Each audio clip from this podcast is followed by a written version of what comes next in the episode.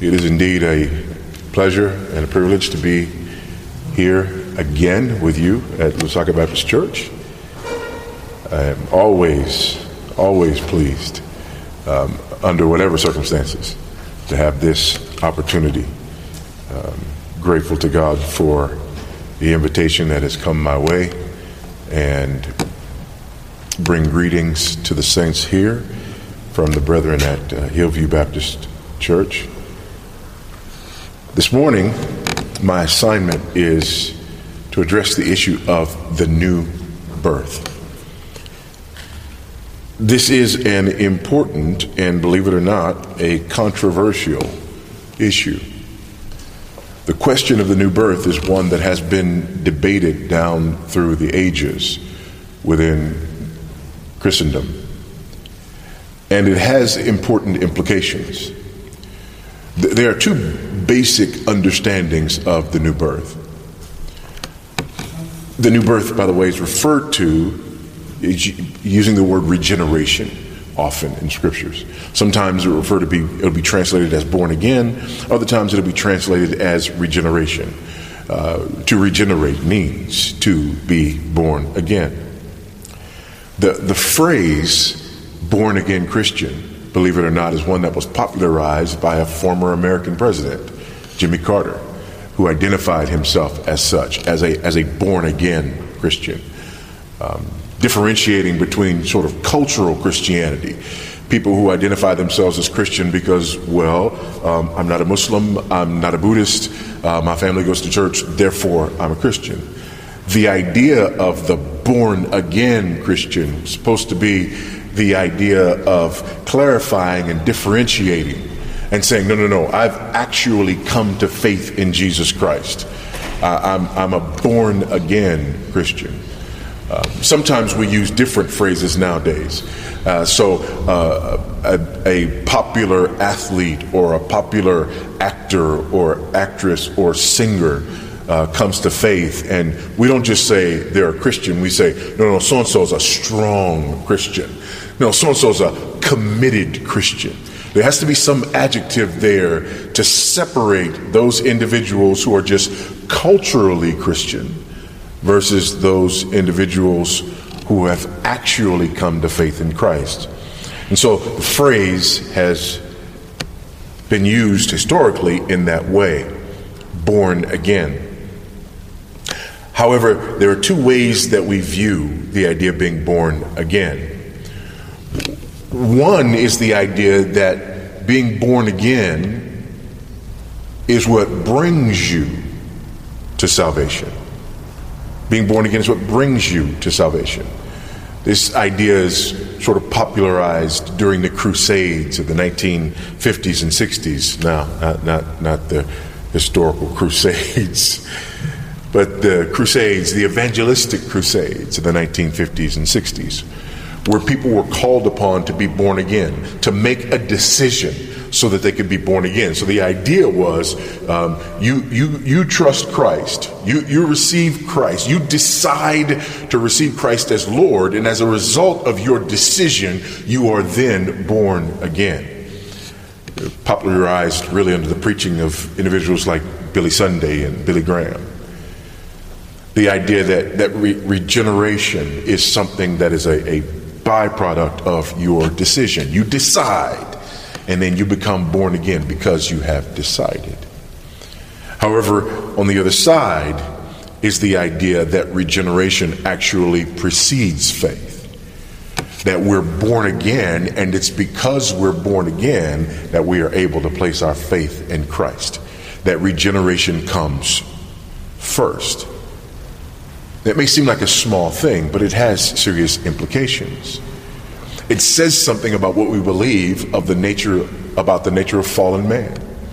And it says something about what we believe about the nature of God's work in the life of fallen man. What I'd like to do is read a passage of scripture for us and then sort of look at the way that this doctrine has been discussed historically and then come back to that text and examine it in light of that historical discussion. If you have your Bibles, open them to Ephesians, the book of Ephesians, chapter 2. Ephesians chapter 2. We'll look at a number of portions of Scripture this morning, but our, our main text here will be Ephesians chapter 2. There are a number of portions of Scripture wherein we find the teaching about regeneration. We, we won't look at them exhaustively, but we'll try to hit the highlights but we'll be guided by Ephesians chapter 2. Beginning at verse 1.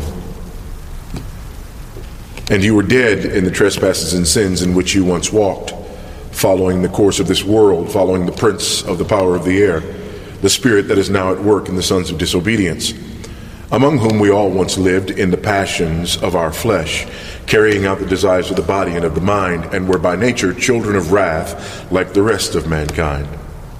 But God, being rich in mercy, because of the great love with which He loved us, even when we were dead in our trespasses, made us alive together with Christ.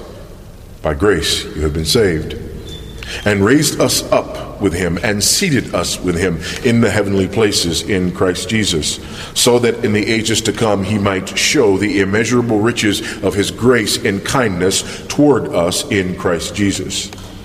For by grace you have been saved through faith, and this is not your own doing. It is the gift of God, not a result of works, so that no one may boast. For we are his workmanship, created in Christ Jesus for good works, which God prepared beforehand that we should walk in them. Amen. The new birth. I want to look at a few, the details of three key debates over this idea of regeneration. There is the idea or the debate rather, between Augustine and Pelagius in the 5th century, and then the debate between Luther and Erasmus in the 16th century. And then shortly after that, the de- debate between uh, Arminius and Calvin, which was really between the students of Arminius and the students of Calvin, really in 1618, 1619. First, Augustine and Pelagius Pelagius rejected the idea of original sin. He, he, rejected the idea that, that man was, was totally depraved and that man could not respond to God. He believed that man had the power to choose Christ and live a righteous life because of his free will. August, Augustine rejected both of these ideas. He rejected the idea of Pelagius in denying original sin, and he rejected the idea that man had the power to choose Christ and to live a righteous life because of his free will. Augustine won the Pelagian debate in 418, and Pelagius was condemned as a heretic. Now, this is an important point because many Christians today, if not most, still hold to a Pelagian or semi Pelagian idea, even though it has been openly rejected as heresy. Most people believe that man has unchecked, unlimited free will and deny the biblical doctrine of original sin and believe that somehow man has enough of a remnant uh, enough of, or the remnants rather, of, of that freedom that we had in Adam to be able to respond on his own.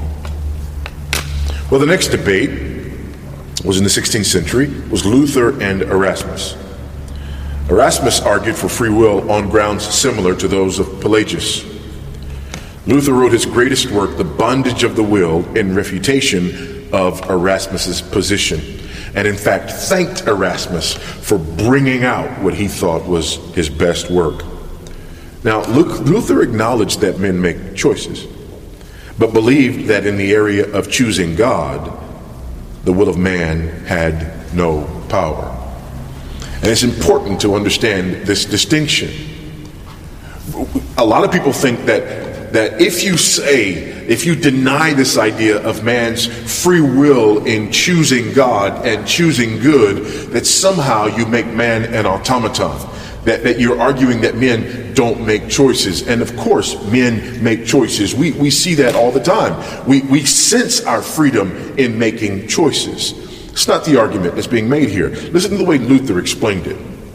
A man without the Spirit of God does not do evil against his will under pressure as though he were taken by the scruff of the neck and dragged into it like a thief, being dragged off against his will to punishment. But he does it spontaneously and voluntarily. And this willingness of volition is something which he cannot in his own strength eliminate, restrain, or alter. He goes on willing and desiring to do evil, and if external pressure forces him to act otherwise, nevertheless his will within remains averse to so doing, and he chafes under such constraint and opposition. We are bent toward evil and we cannot choose good. Think of it this way Can a, can a cow choose to eat meat?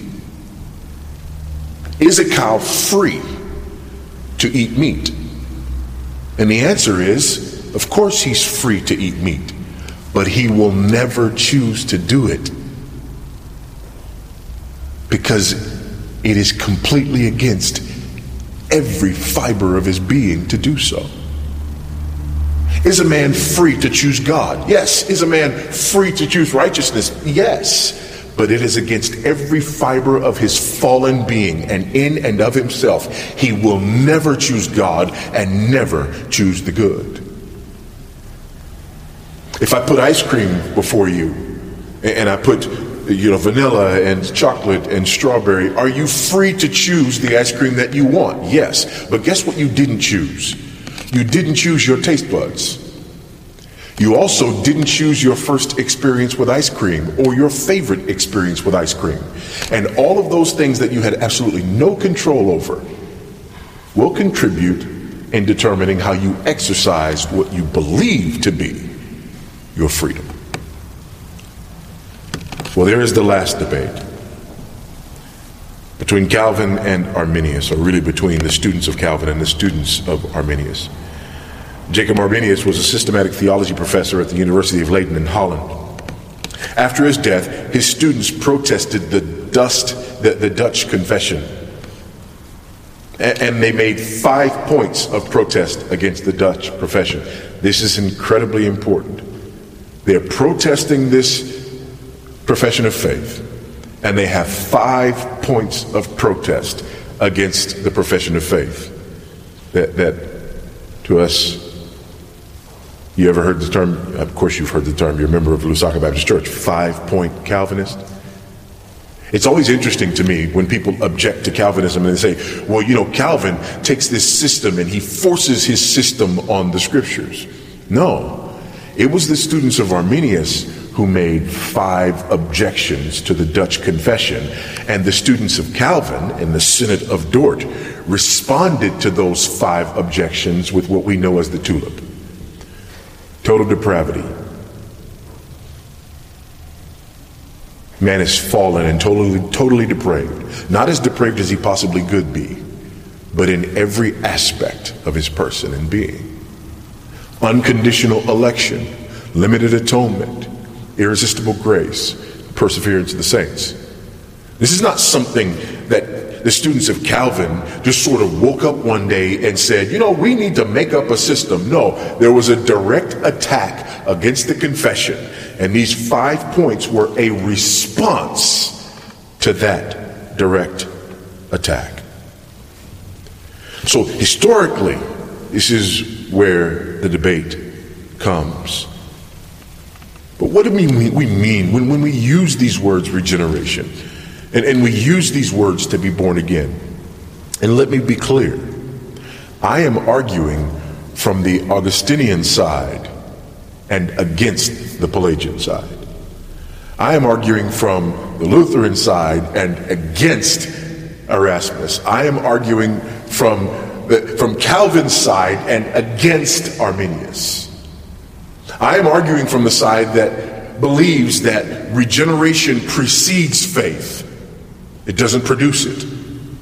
I am arguing from the side that we are dead, that we are ruined, that we are totally depraved, and unless God makes us alive, we cannot and will not ever choose God or good in and of ourselves because we're fallen. Our minds are corrupt, our wills are corrupt.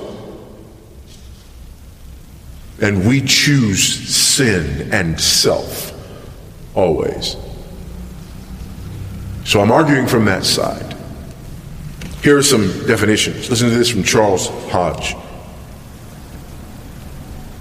Regeneration is a subjective change wrought in the soul by the grace of God. Wayne Grudem.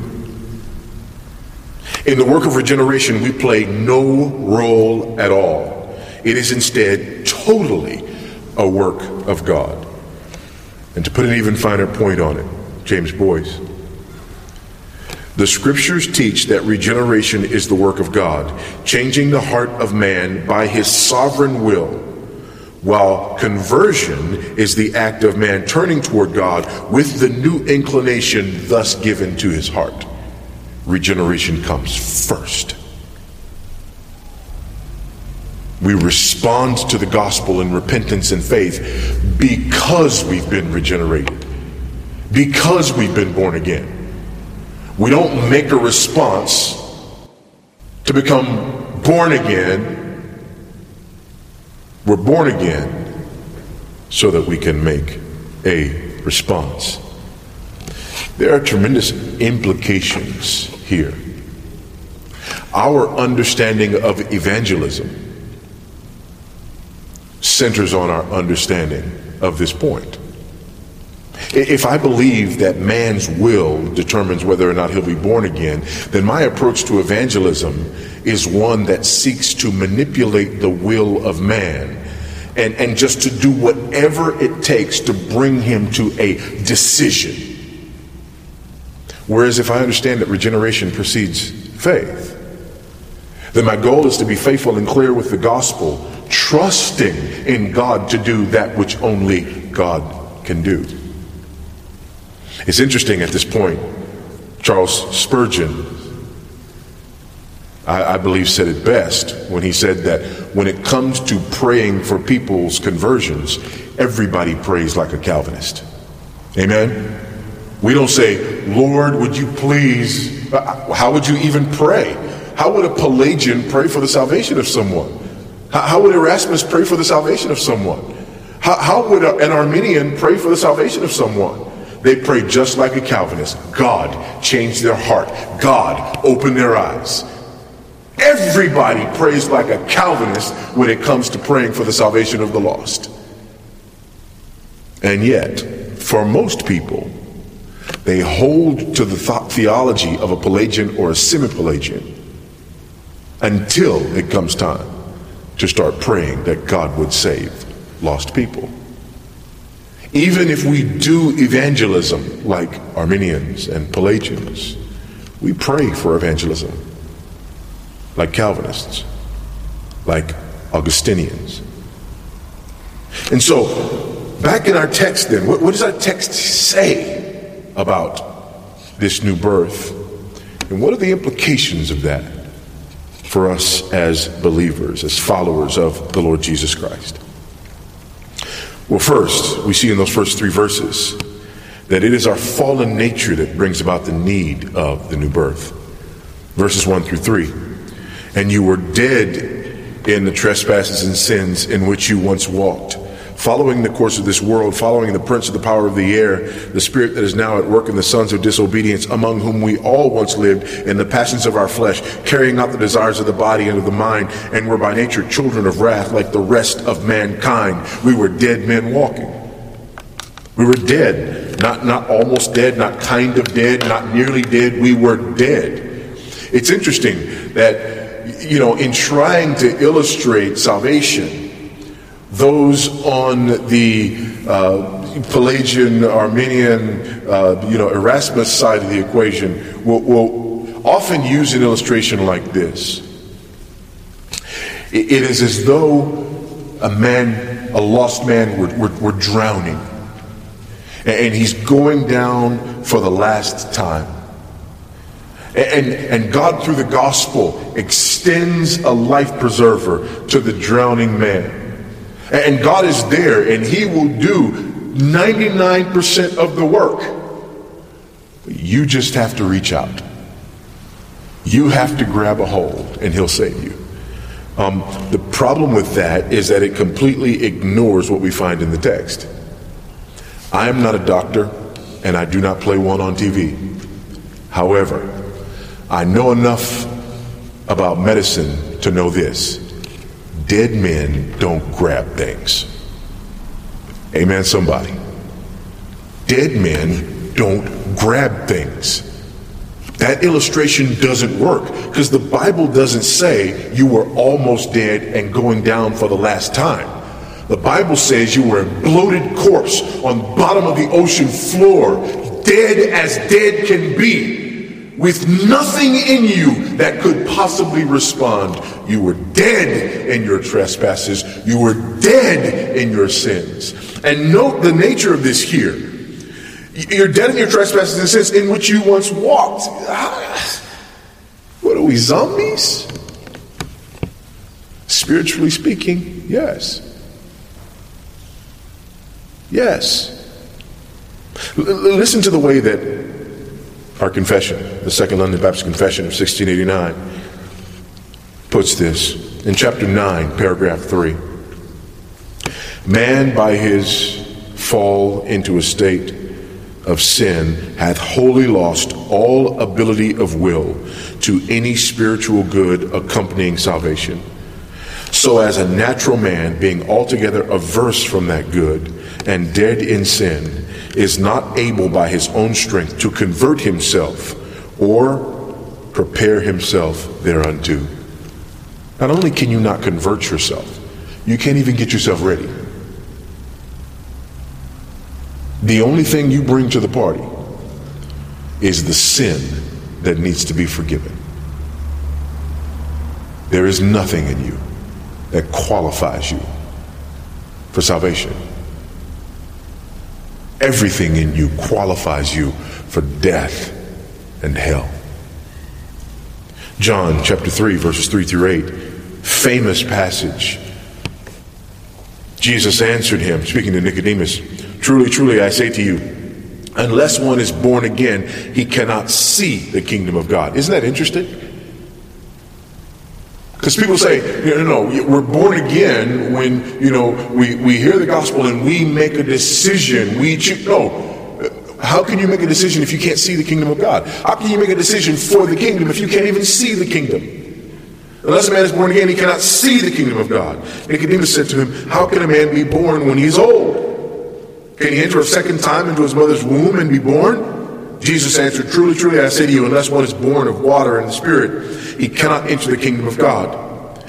That which is born of flesh is flesh, and that which is born of the Spirit is spirit. Do not marvel at I said to you, you must be born again. The wind blows where it wishes, and you hear its sound, but you do not know where it comes from or where it goes. So it is with everyone who is born of the Spirit. Your flesh doesn't do this. Your flesh can't do this. Titus chapter 3, verses 4 and 5. But when the goodness and loving kindness of God our Savior appeared, He saved us, not because of works done by us in righteousness, but according to His own mercy, by the washing of regeneration and renewal of the Holy Spirit. 1 Peter 1 22 and 23. Having purified your souls by your obedience to the truth for a sincere brotherly love, love one another earnestly from a pure heart, since you have been born again, not of perishable seed, but of imperishable, through the living and abiding Word of God. Since you have been born again. Not only does Paul highlight the need for the new birth, but he also shows us the purpose of it. Look at verses 4 through 6. But God, being rich in mercy because of the great love with which He loved us, even when we were dead in our trespasses. Just in case you didn't get it in those first few, few verses, right? You, you, you were dead, even when we were dead in our trespasses. Made us alive together with Christ. Did, did I born myself again? No.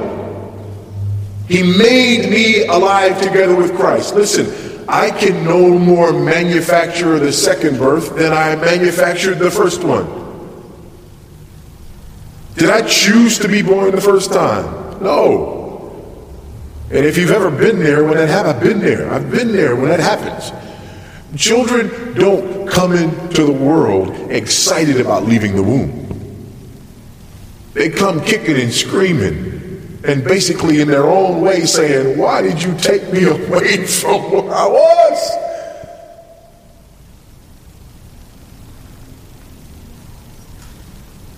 They didn't choose to be conceived.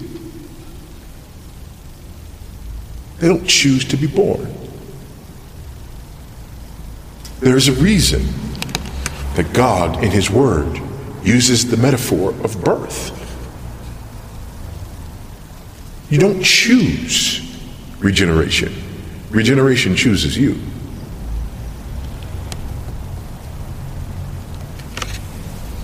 Since man is dead in his trespasses and sin, his only hope for regeneration is that it happens by some external power. That's the only way it can happen if you're dead in your sin. When we were dead, God made us alive. Not when we were dead, we got tired of being dead and we chose to be. No, when we were dead, God made us alive. Romans 8, verses 5 through 8, an important passage. Let's look at 1 Peter 1.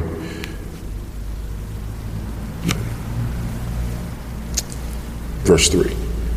Blessed be the God and Father of our Lord Jesus Christ. According to his great mercy, he has caused us to be born again to a living hope through the resurrection of Jesus Christ from the dead. What? He caused us to be born again through the resurrection of Jesus Christ from the dead. Christ was born again from the dead. And it is through and because of that resurrection from the dead that we have regeneration and new birth. Now, Romans chapter 8, verses 5 through 8. This is critical. For those who live according to the flesh set their minds on the things of the flesh. But those who live according to the Spirit set their minds on the things of the Spirit. For to set the mind on the flesh is death, but to set the mind on the Spirit is life and peace. For the mind that is set on the flesh is hostile to God. For it does not submit to God's law. Indeed, it cannot. Do, do you see that? It cannot. Those who are in the flesh can not please God. You cannot. You cannot. And this is why this is why Satan is so sinister and so deceptive. And here's why this doctrine is so important because we want to believe that we can save ourselves. We have a natural bent toward works righteousness. And, what we want to hear, even when we come to church, what we want to hear is a list of things that we can do to make us feel more righteous, to make us feel better about ourselves.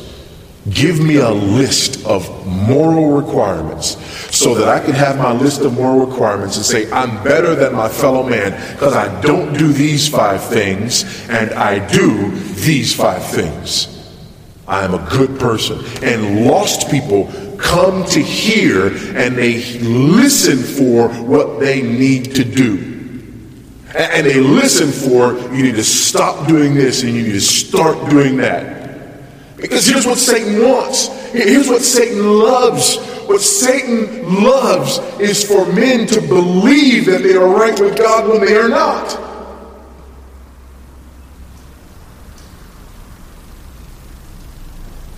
We're bent toward worship. Satan doesn't care about you worshiping. Wants you to worship. He doesn't care about you going to church. As long as your trust is in something other than Christ, as long as your trust is in works righteousness, legalism, moralism, he's fine with that. It keeps you content and it keeps you from the cross. Because you believe if you just do a little more, if you just work a little harder, but Paul says, the mind that is set on the flesh, this is the one that has not been regenerated, by the way, is hostile to God. It's hostile to God. By the way, hostility to God does not mean that you're necessarily running in the opposite direction. What does Paul tell Timothy in, in 2 Timothy chapter 4? To preach the word, to be ready in season and out of season, reprove, rebuke, and exhort with great patience and instruction. Why? For the time is coming and is now here when men will not endure sound doctrine. And what does he say they will do? They will not endure sound doctrine, but instead they will run off and go, no, they will accumulate for themselves teachers in accordance with their own desires. You see, that's what we do. We don't want sound doctrine, so what we do is we look around for people who will approximate the truth. I want works righteousness, I want legalism, I want moralism. So when I hear something that calls me away from that, I will then go and look around until I find somebody who scratches my itching ears and gives me what I'm looking for. You see, Satan's greatest deception is not a complete lie. His greatest deception is a partial truth.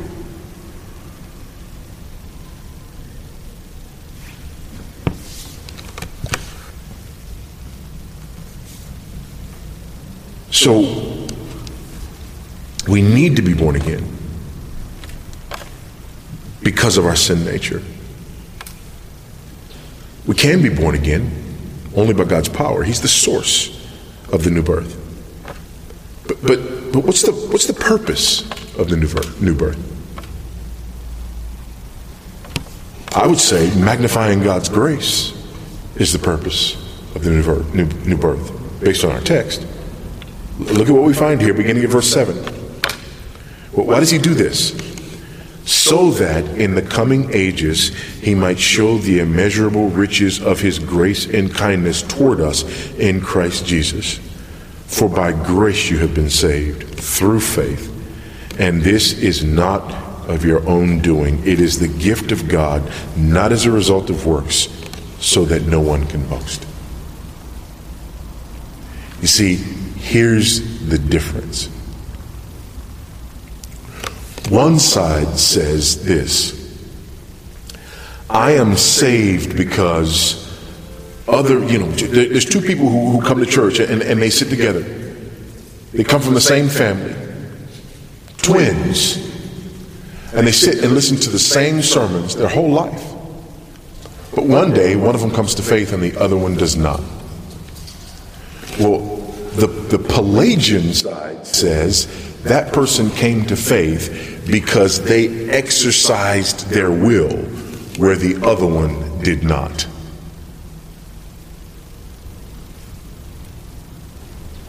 They made the right choice, the other person made the wrong choice. They softened their heart, the other one hardened their heart. In other words, there is something praiseworthy in this one that does not exist in that one. That's the danger of the Pelagian heresy it gives you cause to boast. But the Augustinian side says there is no boasting. The Pauline side says there is no boasting. Man is dead in his sin and he can't save himself. God is merciful toward the sinner who deserves death. And the awakened sinner becomes an obedient, adopted son or daughter, magnifying God's grace. Romans 3:27 then what becomes of boasting? It is excluded. By what kind of law? By the law of works? No, but by the law of faith. Boasting is excluded. I am not a Christian because I was smarter than the people who didn't figure out. I am not a Christian because I was morally superior to the ones who chose otherwise. I am a Christian by God's grace alone, through faith alone, in Christ alone. Back in Ephesians 1, verses 3 through 6.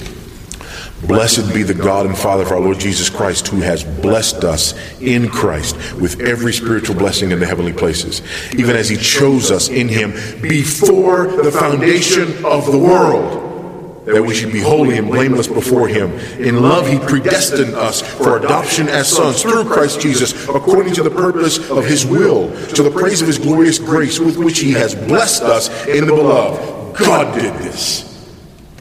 Praise be to God for his glorious grace in making us alive together with Christ.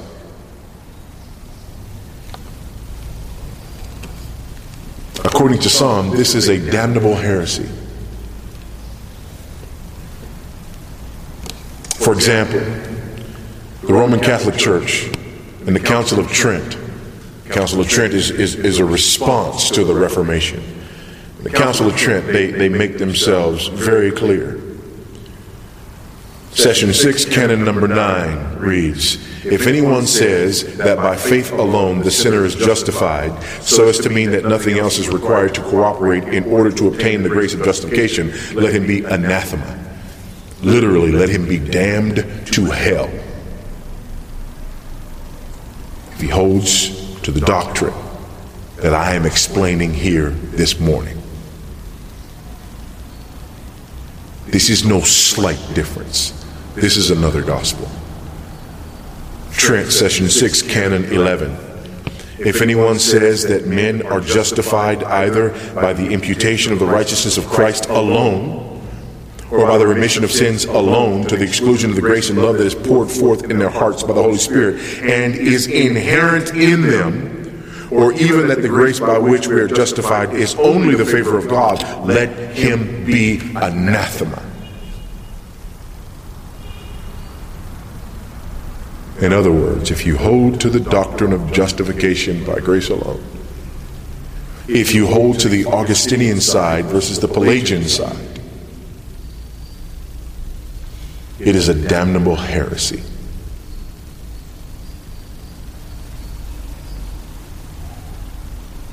Why do I share these things with you?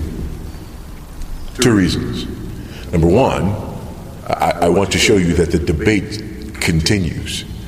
But secondly, I want to show you that many people hold to this Roman Catholic idea.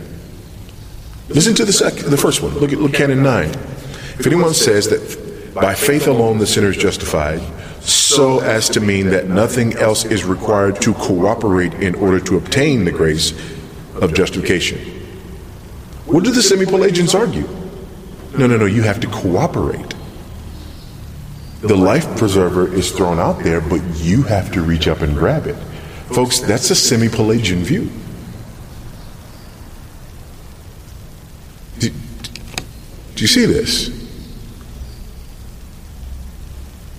This is going back to an ancient heresy. Finally, obedience is the fruit of the new birth. Here's the problem that many have with the teaching of regeneration preceding faith, with, with the teaching of uh, predestination and so on and so forth.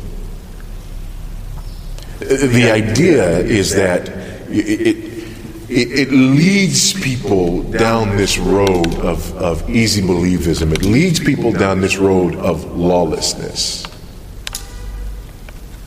If we argue that, that all the gospel requires is repentance and faith. Not, not works of obedience, not, not any of that. That, that. That's, that's not what's required. In fact, you can't do those works of obedience apart from the grace of the gospel. They're afraid that that will lead to some kind of looseness or some lawlessness. But listen to this obedience is not excluded here. Obedience, however, is seen as the fruit of regeneration, not the cause of regeneration. Look at verse 10. Ephesians 2:10. For we are his workmanship, created in Christ Jesus for good works, which God prepared beforehand that we should walk in them. Clearly, Paul is teaching regeneration precedes faith. Clearly, Paul is teaching we're saved by grace alone, through faith alone, in Christ alone. Clearly, Paul is teaching that works have nothing to do with our salvation. And clearly, Paul is teaching that this salvation produces good works.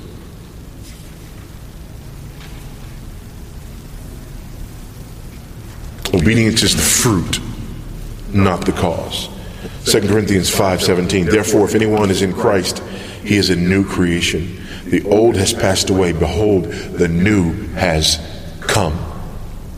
Because of our regeneration. Matthew 7 beginning at 17 so every healthy tree bears good fruit but the diseased tree bears bad fruit. A healthy tree cannot bear bad fruit nor can a diseased tree bear good fruit Every tree that does not bear good fruit is cut down and thrown into the fire. Thus you will recognize them by their fruit. Verse 21 On that day, many will say to me, Lord, Lord, did we not prophesy in your name? Cast out demons in your name? Do many mighty works in your name? And then I will declare to them, I never knew you. Depart from me, you workers of lawlessness.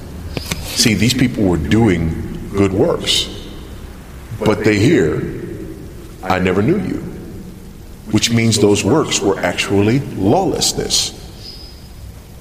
Why? Because we got the order wrong. We believed that it was our obedience that made us right with God, that there was a list of things that we could do that made us right with God. Jesus says, Get away from me. I don't know you. There is one door, and it is the door of faith, not the door of works. That which is not of faith is sin. You can be the hardest working person in the church and die and go to hell. Here, every time the doors are open, and die and go to hell because you're holding to a Pelagian works righteousness, believing that you are earning God's favor as opposed to trusting in Christ alone for your salvation. John 14, 22 to 24.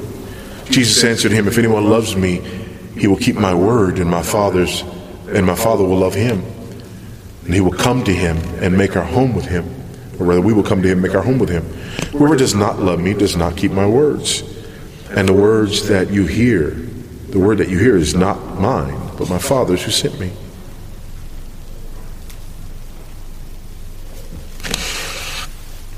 First John 2, 3 to 6.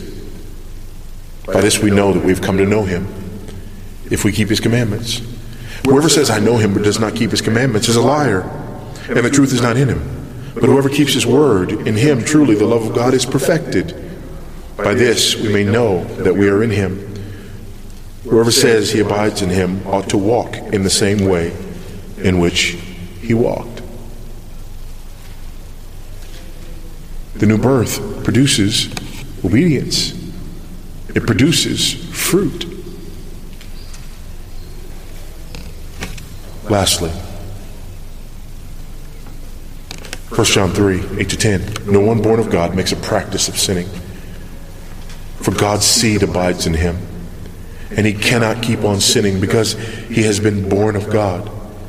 By this it is evident who are the children of God and who are the children of the devil. Whoever does not practice righteousness is not of God, nor is the one who does not love his brother. We need this new birth because we're, we're dead in our sins. God is the author of the new birth. and magnifying God's grace is the purpose. But there's also a fruit of the new birth, and it is obedience, and it is a delightful obedience. And here's where we can easily get confused, and this is why doctrine is so important. It is very easy to sit in church committed to works righteousness, committed to moralism, outworking everyone around you, completely failing to understand the gospel, completely failing to understand your need for redemption, and believing in your heart of heart that God looks upon you and smiles because you work harder than others. This is why doctrines like this must be preached. Because we are bent toward works righteousness. We are bent toward legalism. We are bent toward moralism. And we have to be reminded again and again and again that salvation is by grace alone, through faith alone, and Christ alone. Check your heart. Are you trusting in Christ or are you trusting in what you do? Check your heart. Do you believe that you're better than those around you because of the list of things that you don't do and the list of things that you do? Or do you glory in the grace of God who has saved you and transformed you, having made you alive together with Christ? Do you delight in obedience? Or are you driven to it out of guilt, pride, self righteousness?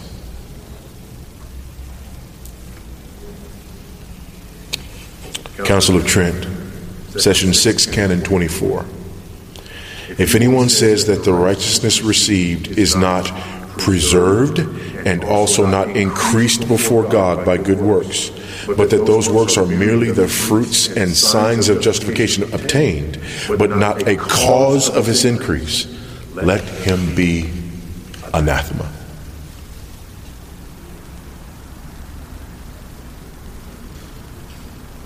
Again, this Roman Catholic idea is rooted in semi Pelagianism.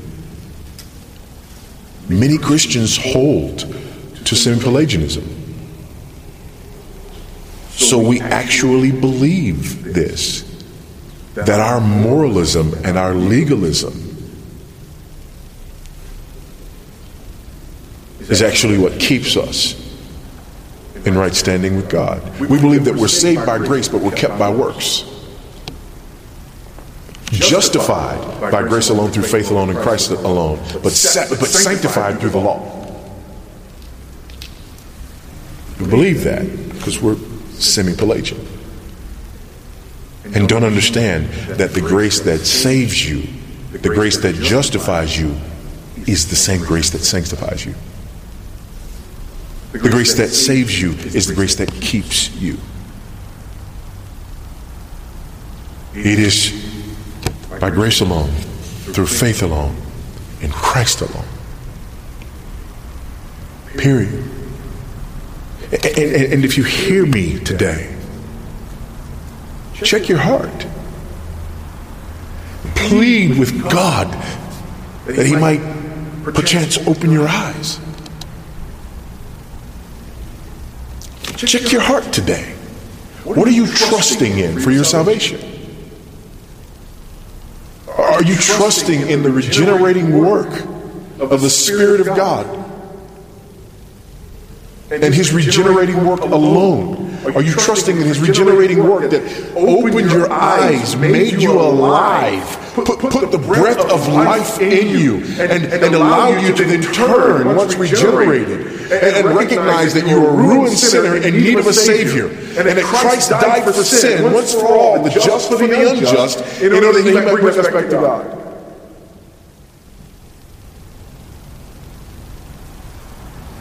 And in being allowed to see this, Have you then turned in repentance and faith?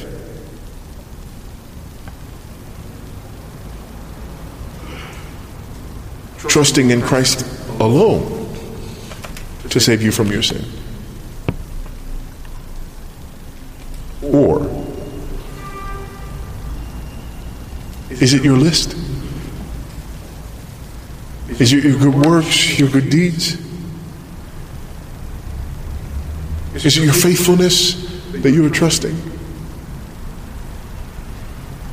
The list of things you do, the list of things you don't do. When you finish the statement, I'm a Christian because, what comes next? I, don't mean what phrase comes next. I mean what pronoun comes next. Do you say, I'm a Christian because I? Or, I'm a Christian because Christ? Think about that. What is your natural tendency? Where do you put the emphasis?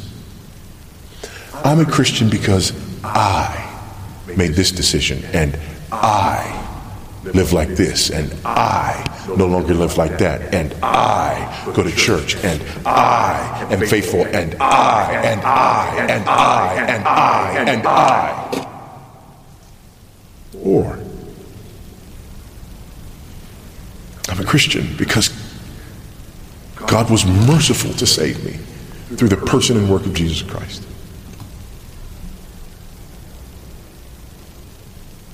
Where's the emphasis? Now, let me hurry to say,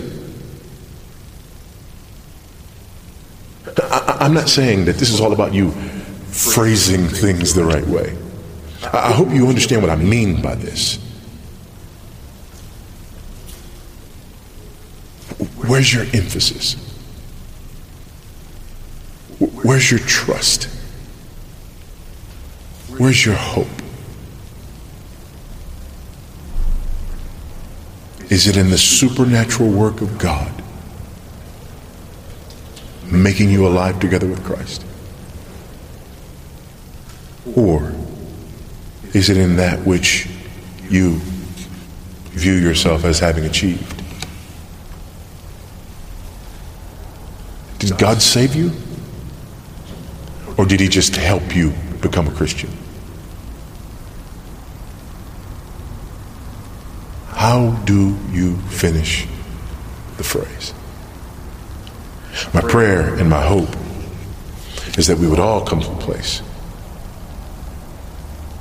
where we finish the phrase with the emphasis on the person and work of Christ as our only hope of salvation, recognizing that it is because we have been made alive together with Christ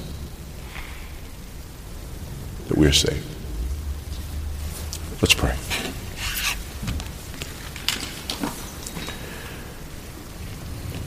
Gracious God, our Heavenly Father,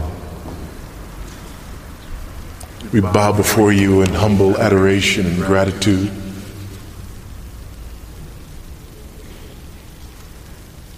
Grateful for the reminder the glorious person and work of your Son our Savior, the Lord Jesus Christ,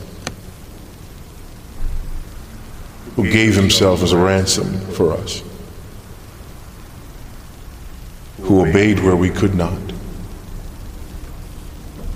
who paid where we could not.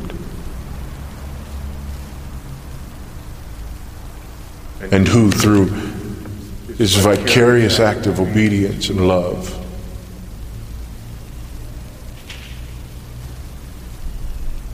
exchanged his righteousness for our sinfulness, thus satisfying and turning away your wrath.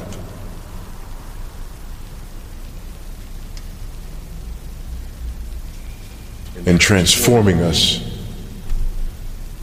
from enemies to adopted sons and daughters. Oh, what glorious grace.